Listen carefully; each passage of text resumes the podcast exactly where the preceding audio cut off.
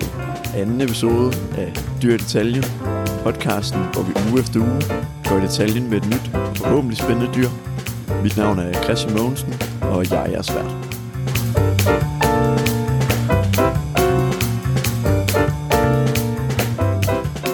Og i dag, der skal vi faktisk ikke et bestemt sted hen. Vi skal, som jeg teasede lidt i sidste episode, følge fodsporene på et af de mindre kendte migrerende dyrearter. Og hvad er en migrerende dyreart, tænker du så?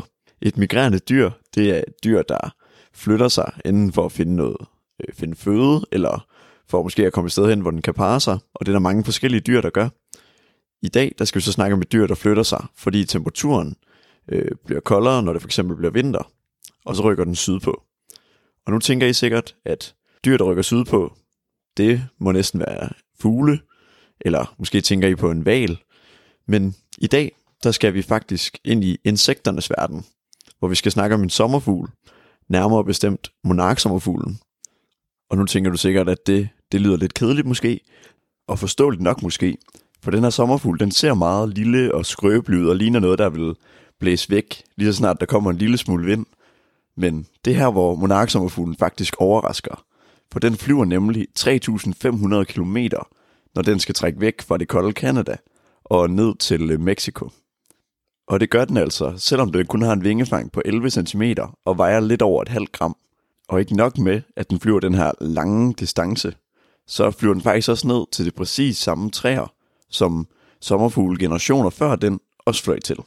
Men hvordan er det overhovedet muligt for en sommerfugl at kunne flyve så lange distancer? Og hvordan kan sommerfuglen finde vej til de samme træer? Har den et indre kompas? Eller har den bare utrolig god stedsans? Det er det, dagens episode skal handle om. Men vi starter lige et lidt andet sted. Vi skal nemlig ud på lidt af en tidsrejse. Og vi skal faktisk helt tilbage til dinosaurernes tid for 150 millioner år siden. Det er nemlig der, at sommerfuglen som art, den begyndte at eksistere. Og det er som sagt samme tid, som de første dinosaurer, de også var begyndt at vise sig. De kom lige 15 millioner år før. Og som I nok kan høre, så er sommerfuglen derfor det, man vil betragte som en gammel art. Og sommerfuglene, dem inddeler man i to underarter, eller underkategorier, kan man godt kalde det. De var nemlig inddelt i det, der kalder for, man kalder for øh, dag- og nat sommerfugle, hvor navnet giver en god idé om, hvordan man inddeler dem, fordi dagsommerfugle, det er sommerfugle, der er aktiv om dagen, hvor natsommerfuglene er aktiv om natten. Og en fun fact om sommerfuglene som art, det er, at sommerfuglen er faktisk den anden største dyregruppe, hvis man tæller på, hvor mange arter, der er registreret. Der findes nemlig omkring 180.000 forskellige arter af sommerfugle. Det eneste dyr, der overgår dem, det er biller. Og biller, de, find, de slår dem med ca. 170.000 arter. Der er nemlig 350.000 arter, hvilket er meget imponerende. Og der kommer helt sikkert et afsnit om nogle biller på et tidspunkt, men det må vi lige vente på. Det er nemlig monarksommerfuglen, det skal handle om i dag. Og hvis vi kigger sådan på monarksommerfuglen som art, så er den en million år gammel. Og hvis vi skal sammenligne lidt med axolotlen fra sidste episode, så var axolotlen som art jo kun 10.000 år gammel. Og den blev betegnet som en ny art, så monarksommerfuglen den betegner man så som en gammel art. Og monarksommerfuglen er en del af den gruppe, øh, der var dagsommerfuglene. Og dagsommerfuglene, det var de sommerfugle, der var aktive om dagen. Og hvor kan man så finde den her sommerfugl henne? Jo, den lever i Kanada og i Nordamerika, også i det nordlige USA, der kan du også godt finde den. Men den er faktisk fundet så langt væk som i Australien og i New Zealand, og også nogle enkelte steder rundt i Europa.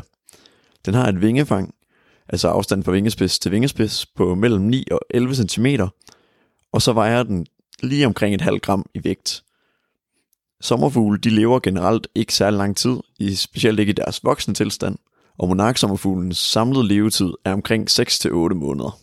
De voksne sommerfugle og sommerfugllarverne, de lever af den her plante, der man kalder for milkweed. Og milkweed har ikke et dansk navn. Og selvom planten hedder noget med weed, så har det altså ikke noget med hash at gøre, hvis der er nogen, der sad og, og undrer sig lidt over det. Men det er simpelthen navnet på en planteslægt. Og monarksommerfuglen er totalt afhængig af den her plante. Fordi det er nemlig den, som øh, den lægger sin æg på, og det er også den, som laverne de lever af. De voksne sommerfugle, de suger så nektar fra både fra milkweed, men også fra andre planter. Men vi skal nok også lige snakke lidt om, hvordan den her sommerfugl egentlig ser ud. Den er faktisk øh, ret ikonisk i sine farver og ret nem at genkende. Den er nemlig helt øh, orange på vingerne, og så har den sådan nogle hvide prikker øh, rundt omkring på kanten af vingerne. Og det er jo meget øh, farverigt. Og i sidste afsnit, der snakkede vi lidt om, at det ikke var særlig smart at være farverig, hvis man gerne vil gemme sig, for eksempel. Men her der er det faktisk en strategi, som monarksommerfuglen bevidst bruger for at signalere til rovdyr, at den er giftig. Og så tænker I sikkert, at jamen, sommerfugl, hvordan kan de da ikke giftige? Men monarksommerfuglen er faktisk giftig. Fordi den plante, den lever i, den her milkweed, og det er også den plante, den lever i, når den er en sommerfuglarve, den er faktisk giftig i sig selv. Men ikke nok med, at sommerfuglene så har udviklet sig til at kunne tåle den her gift. De kan også gemme giften i sådan nogle små øh, giftkirtler rundt omkring på kroppen, så hvis den bliver spist af en fugl, så får fuglen, ja, kvalme, opkast, og i værste tilfælde, så kan de også dø af det fuglene. Så fuglene lærer ret hurtigt, at de der monarksommerfugle, der er orange og hvide, dem skal man ikke spise. Der er sådan nogle enkelte fuglearter, som faktisk har udviklet sig til at kunne tåle at spise dem, men det er ikke deres primære fødekilde, fordi de vil hellere spise alt muligt andet. Og derfor er det også et ret effektivt forsvar. Det her med, at den er utrolig tydelig og nem at se, men det gør også, at den ligesom signalerer det her gift og fare, og det holder rovdyrene væk. Sommerfugle, de er egentlig opbygget på samme måde som deres kropsopbygning. De har et sæt forvinger og bagvinger, som kan bevæge sig individuelt, og ved at de kan bevæge hver vinge for sig selv, så gør det, at de er meget bedre til at kunne manøvrere og flyve på komplicerede måder og lande på de her planter, som de gerne vil have nektar fra. Og deres krop, den er inde i midten af de to vinger, og så er den egentlig aflang, og man inddeler den i tre øh, dele, hvor man har hovedet, der sidder på toppen, og så kommer brystet, og så kommer bagkroppen, hvor bagkroppen er der, hvor alle dens organer egentlig sidder. Og sommerfuglen og monarksommerfuglen, de har faktisk udviklet sig til, at de kan smage med fødderne, når de lander på en plante. Og det er jo meget smart, hvis man hurtigt lige skal kunne vurdere, hmm, er den her plante noget for mig? Det kan den simpelthen gøre ved bare at lande på den. Og de antenner, den har på dens hoved, det er faktisk både dens næse og ur og kompas, hvor den fungerer som en næse, ved den kan opfange forskellige kemiske stoffer, duftstoffer for eksempel, som kan bruge til at finde de rigtige planter, så den kan suge noget nektar, men også til at finde en mage, når den skal parre sig. De bruger også øh, deres antenner som en form for kalde et solur, hvor de kan aflæse solens position, og så finde ud af, okay, hvilket tidspunkt er det egentlig på dagen.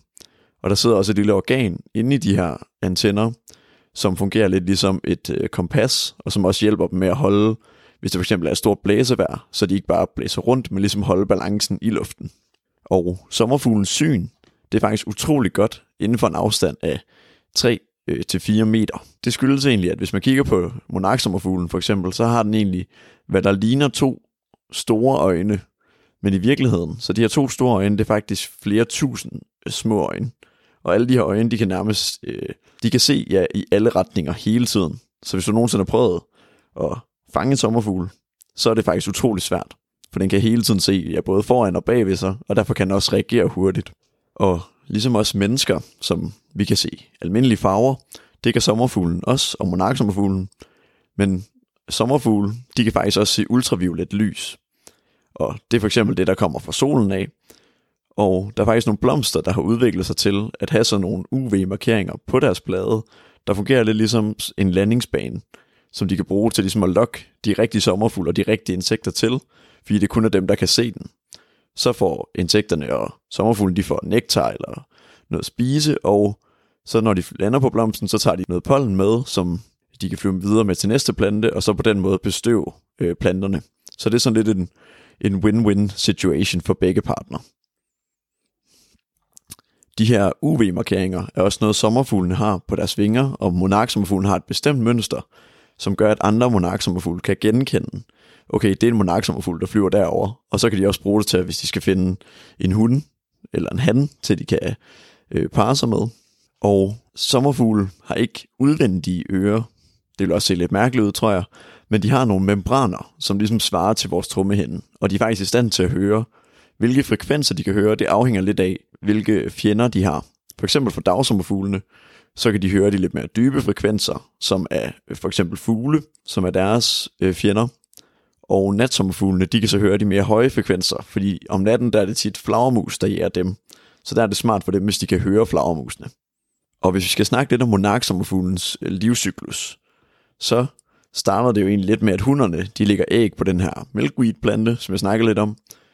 Og så limer de egentlig de her æg fast, lægger hunderne med sådan noget sekret, som de udskiller. Der fungerer det ligesom lim.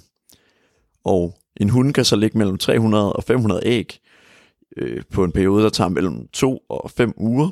Og så gennemgår æggene, de udvikler sig fra æg til larve, og fra larve, og så efter puppefasen, så bliver det så til sommerfugl.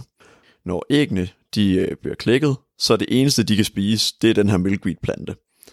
Og de her larver, de har faktisk kun et job. Det er bare at spise sig så store, som de overhovedet kan. De skal simpelthen ikke andet end bare at spise. Så det er jo det ideelle liv nok for nogen. Men den plante, de så spiser, er jo som sagt giftig. For de ligesom kan nå at opbygge noget gift i de her depoter, som de kan gøre, at de er, ja, at de er giftige, når de også bliver øh, voksne. Den her periode, den varer så to uger, og efter de her to uger er gået, så er larverne blevet godt fede og godt mætte, og så kan de egentlig starte det her puppestadie, hvor larverne egentlig bygger deres helt eget etui, der ligesom beskytter dem selv, øh, hvor de så øh, gennemgår det her metamorfosen, som det hedder, øh, hvor de udvikler sig til en voksen sommerfugl. Og hvad laver så nogle voksne monarksommerfugl så? Fordi vi mennesker, vi kan jo godt lide, at vi har noget frihed, og vi kan tage nogle egne beslutninger, specielt i vores øh, voksne liv, men det er faktisk ikke rigtig en ting inden for insektverden, og specielt ikke i sommerfuglen. Øh, der er det nemlig bare hardcore overlevelse. Og monarksommerfuglens liv som voksen, det er faktisk lidt forudbestemt af hvilken tid på sæsonen den bliver voksen i. Altså hvornår de her pupper, de klækker, og de voksne sommerfugle kommer ud. For hvis de bliver til voksne monarksommerfugle øh, i foråret eller tidlig sommer, så begynder de her sommerfugle egentlig at lægge æg igen inden for meget få dage. Og det skyldes, at i den her periode, der hvor de lever, der er der meget mad, og det er også en god temperatur for dem, så de kan godt overleve. Men hvis de derimod øh, bliver voksne i sensommeren eller i det tidlige efterår, så ved de, at okay, nu bliver det koldt lige om lidt, og så tænker de, vi skal sydpå. Og hvor langt sydpå de så flyver, det afhænger lidt af, hvilket levested de har. For man inddeler dem nemlig i to grupper, og de bliver lidt inddelt efter, hvilken øh, side af Rocky Mountains de lever på. Så det er jo dejligt simpelt. Og for de vestlige monarker, det er dem, der lever vest for Rocky Mountains, og de overvinter så i det sydlige Kalifornien. Og det er så dem, der flyver øh, kortest af monarksommerfuglene. Det er nemlig de østlige monarker, som er dem, der lever øst for Rocky Mountains i det sydøstlige Canada. De er så dem, der overvinder i Mexico. Og det er det, der gør, den, der gør dem helt unikke. For det er den her rejse, der kan være på helt op til 3.500 km, og de gør det simpelthen ja, i, i alle slags vejr. Og en storm, den er altså lidt ekstra farlig, hvis man kun vejer et halvt gram. Men vi lader lige sommerfuglene flyve lidt afsted, for vi skal nok lige sådan have sat de der 3500 km lidt i perspektiv. Fordi 3500 km, det lyder jo meget voldsomt. Men det er måske også lidt svært sådan at forholde sig til. Så jeg har lavet lidt hjemmelavede beregninger for ligesom at at gøre det lidt mere tydeligt, hvad det vil svare til for et menneske for eksempel. Monarksommerfuglen, den har jo det her vingefang på 11 cm. Det svarer faktisk til, at den skal flyve 31,8 millioner gange sit eget vingefang. Og hvis man skal sammenligne det lidt med mennesker, så kunne man jo kigge på menneskers skridtlængde. Og den har så fundet til at være cirka 76 cm. Og hvis man så ganger det med 31,8 øh, millioner, så svarer det til, at vi skulle gå cirka 24.231 km hvilket altså svarer til, at vi skulle gå fra Danmark til Australien, hvis man kunne gå på vand, og man kunne gå i en lige linje. Det er ikke den mest videnskabelige, korrekte metode, jeg har brugt til at beregne det her, men det giver måske en idé om, hvor vildt det egentlig er, at det her insekt kan flyve så langt, når det er så, så lille et dyr. Men tilbage til sommerfuglene. For når monarksommerfuglene har trodset vind og vejr og er nået frem til det centrale Mexico, så er der stadigvæk ikke helt varmt nok i Mexico, til at de bare kan flyve rundt og og leve deres liv. De bliver nødt til at sætte sig meget tæt på hinanden. Og det er også det, der gør, at de faktisk dækker, at de dækker hele træer med deres antal. Og grunden til, at de skal sidde så tæt, det skyldes faktisk, at sommerfugle er det, man kalder vekselvarme dyr. Det vil sige, at de har samme temperatur som deres omgivelser. Så ved at de ligesom sætter sig meget tæt, så kan de bedre holde varmen hen over vinteren. Og når de så har siddet i det her træ, det sidder de så indtil, at dagene begynder at blive længere, og det, temperaturen begynder at blive varmere, og når det så egentlig bliver varmere, så trækker de nord på igen. Og det er jo lidt en, en lang tur, og de her monarksommerfugle, de må være ret trætte, kunne man godt forestille sig. Og derfor så har de også brug for en udskiftning. Det er ligesom man har i håndbold og i fodbold. Det er ikke helt på samme måde i dyrenes verden. Der er det nok nærmere det, man vil kalde generationsskift. For på vejen øh, nordpå, der ligger de her øh, monarker faktisk æg på vejen, og så de nye sommerfugle, når de gennemgår den her livscyklus og bliver til sommerfugle, så fortsætter de egentlig den rejse tilbage. Og der kan godt gå flere generationer, før de faktisk er tilbage i Kanada igen. Og grunden til, at de gerne vil tilbage til Kanada, det er fordi, der er, der er mere mad og færre fjender, og der var de nemmere ved at overleve der. Og det var så de østlige monarker. De vestlige monarker, de tager som sagt til Kalifornien, og der stopper de også ved flere forskellige kendte steder langs kysten, som er blevet lidt øh, turistattraktioner, fordi de er ligesom deres øh, artsfælder, altså de østlige monarker, så dækker de også hele træer. Og det her syn med flere tusind sommerfugle, der dækker de her træer fuldstændig, det er en stor øh, turistattraktion, og det er der rigtig mange, der gerne vil se. Og fordi det er det samme træer hvert år, og man ved, hvornår de cirka gør det, så er der også mange turister, der ligesom krydser den dag af i kalenderen og tager afsted til de her byer, som på den måde kan leve lidt af det her sommerfugl-turisme. Men hvordan gør monarksommerfuglen så det her både med at kunne flyve 3.500 km, men også det med at kunne finde vej og finde ned til det samme træ, det er det, der har undret forskere i over 50 år. Og det er også det, der gør monarksommerfuglen til en af de mest studerede sommerfugle på planeten. Og det er faktisk nogle danske og kanadiske forskere, der har fundet svaret på de her spørgsmål, men har nemlig fundet ud af, at sommerfuglene de har et indre solkompas, som ligesom kan guide dem sydvest om efteråret. Og det her solkompas, det gør, at sommerfuglen ved, hvornår de flyver direkte mod solen, og det er egentlig den, de indstiller sig efter. Og det her øh, solkompas, det gør også, som jeg sagde lidt tidligere, at de kan øh, vurdere, på, hvornår på dagen det er, og så hvornår på dagen de skal flyve, for at få den mest perfekte kurs, som er den her sydvestkurs, der leder dem direkte ned mod øh, Mexico eller det sydlige Kalifornien. Hvad finder man ud af de her sommerfugle? De har et solkompas, tænker du nok. Det har faktisk gjort på en dejlig, praktisk, nem måde, synes jeg. Man har faktisk bare valgt at tage nogle sommerfugle, monarksommerfugle, og så bare flytte dem 2.500 km øh, vestpå. Og så har man set, at de flyver stadigvæk mod syd. Og at de ligesom indstiller sig efter solen. Og dermed at de flyver mod syd, lige meget hvor de egentlig er henne. Det taler lidt imod, hvad teorien var førhen, med at de skulle have et indbygget indre kort, og ligesom en idé om, hvor de var henne. Og tyder lidt mere på, at de bare har udviklet sig til, at de skal flyve mod syd, og de sommerfugle, der har været bedst til at flyve mod syd, er dem, der har nået frem og har overlevet og kunne give deres gener videre. Det er jo fedt med et sol solur, men hvad gør de så egentlig, når solen den så ikke skinner, eller der for eksempel er overskyet? Og der har man så fundet ud af, at de faktisk også bruger jordens magnetfelt. Altså det med, at vi har en nordpol og en sydpol. Det er ligesom et øh, batteri. Og det er ikke en helt unormal teori. For der er også mange tit noget, man hører, når man snakker om øh, havskildpadder og forskellige fugle, hvor en teori også er, at de bruger jordens magnetfelt. Men der er meget forskning, som har sat spørgsmålstegn ved, om den her teori egentlig er rigtig, og hvordan de præcis gør det. Man har så undersøgt det i monarksommerfuglen. Og der viser de øh, undersøgelser, det forskning, der er lavet, at de faktisk bruger jordens magnetfelt til at orientere sig. Og den måde, man har fundet ud af det på, det er egentlig ved at sætte dem i sådan en sommerfugl flight simulator. Og i den her flight simulator, der har man så kunne ændre på elektriske sydpol og nordpol. Og så har man kunne se, at sommerfuglene, de har orienteret sig efter, når man har ændret på det. Og det betyder så, at det er lige meget, hvilken en, der er den geografiske øh, sydpol, eller øh, vej mod syd, hvis man kan sige det sådan. De vil altid bare rette sig efter magnetfeltet. Og på den måde er de her monarksommerfugle altså både dækket ind, når solen den skinner, og når solen den ikke er der. Hvilket er utroligt imponerende, og gør dem til en af de mest unikke sommerfugle overhovedet. Men hvordan ser fremtiden så ud for de her fantastiske monarksommerfugle? For lidt ligesom med axolotlen, så er monarksommerfuglene også en mulig kandidat til at komme på en liste over øh, troede dyrearter.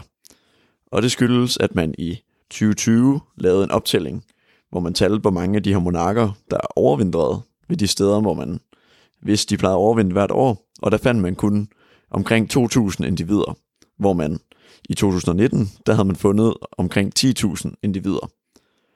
Og hvis man går tilbage til 1980'erne, så har der været flere millioner af de her overvintrende sommerfugle.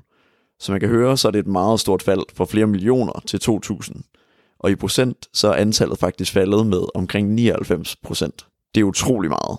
Det skyldes, at den her plante, øh, milkweeden, at den forsvinder fra de områder, hvor den var henne før. Og fordi at sommerfuglen er så afhængig af den her plante, altså det er den plante, deres øh, laver, den eneste plante, de kan spise, så er det en stor trussel, hvis de bliver fjernet. Fordi så gør det, at sommerfuglen slet ikke kan formere sig. Og de her milkweed, de plejede at gro øh, langs forskellige marker i USA, men så fordi man er begyndt at bruge mere ukrudtsmiddel, og man er begyndt at fjerne dem, så er det svært for sommerfuglene at finde nogle ynglesteder, og steder, de kan lægge deres æg. Og så er global opvarmning, ligesom alt muligt andet, også noget, der spiller ind her. Fordi specielt sommerfugle og insekter, de er meget temperaturfølsomme, og det skyldes jo det her med, at de er vekselvarme, og ikke selv kan styre deres egen øh, kropsvarme. Så for at de kan for eksempel forbrænde, så skal de have en bestemt temperatur. Ved at der kommer global opvarmning, så bliver vejret mere ustadigt, og der kommer også vildere vejr. Og det gør, at mange af insekterne simpelthen bare har svært ved at overleve generelt. Men også fordi monarksommerfuglen bevæger sig ud på den her 3.500 km øh, lange rejse, og den jo kun vejer et halvt gram, så skal der ikke en meget stor storm til, før den ligesom bare ja, blæser væk, stort set. Og det gør ligesom, at den her rejse er blevet meget mere øh, besværlig og meget mere farlig, end den har været førhen. Men hvad gør man så for at redde den her monarksomfugl? Der er en by ved vestkysten i USA, som hedder Pacific Grove, som også er kendt som sommerfuglbyen. Og det er som et af de steder, hvor øh, de her sommerfugle de overvintrer. Der har man indført det, at man egentlig, hvis man rører ved de her monarker, så får man en bøde på omkring 7.000 kroner, som forsøgte at frede de træer og det område, hvor øh, monarksommerfuglene de overvintrer. Men fordi det ikke er staten, der ejer det, og det er nogle private, så gør det det svært for USA at få fredet de her grunde, fordi det er nogle privatpersoner. Heldigvis for monarksommerfuglen, så får den også rigtig meget opmærksomhed fra forskellige organisationer, fordi de er så ikoniske, og der er mange, der har lidt ved at genkende dem med de her øh, orange farver. Og det har også gjort det nemmere rundt omkring, at der er folk, der tager initiativ til at få fredet de her zoner, hvor man ved, de overvinter, og så vil man gerne lave det til turistattraktioner, så folk kan komme og se øh, de her sommerfugle dække de her træer, og på den måde hjælpe øh, med at samle penge ind til bevarelsen af arten. Og det er egentlig det, man har gjort for at, for at prøve at bevare den.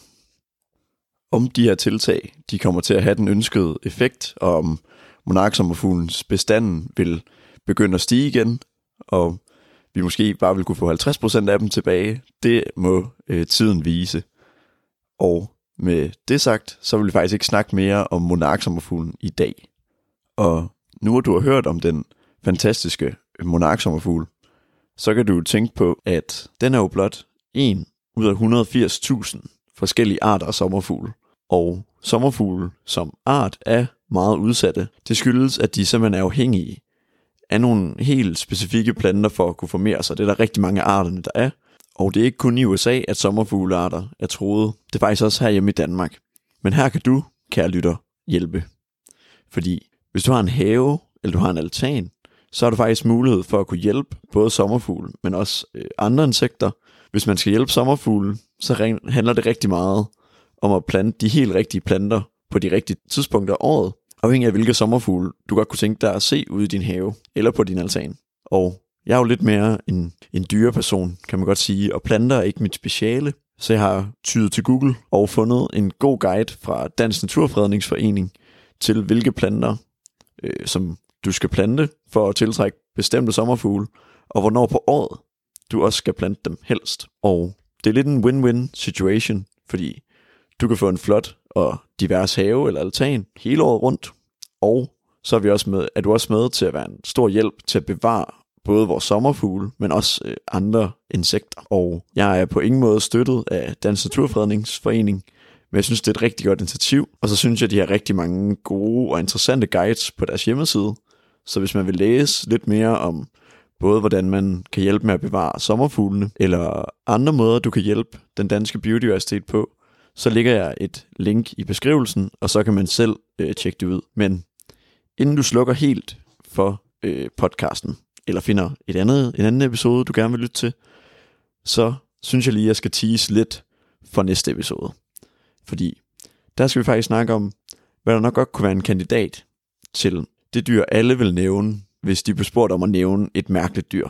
Dyret, vi skal tale om, er nemlig øh, både giftig, det lyser under UV-lys, så er det det eneste, et af de eneste pattedyr, der lægger æg, og så kan det også godt svede mælk. Og du har måske gættet det. Det er nemlig næbdyret, vi skal tale om. Så lyt med i næste uge for at høre om næbdyret. Tusind tak, fordi du har lyttet med i dag, og vi lyttes ved på næste søndag.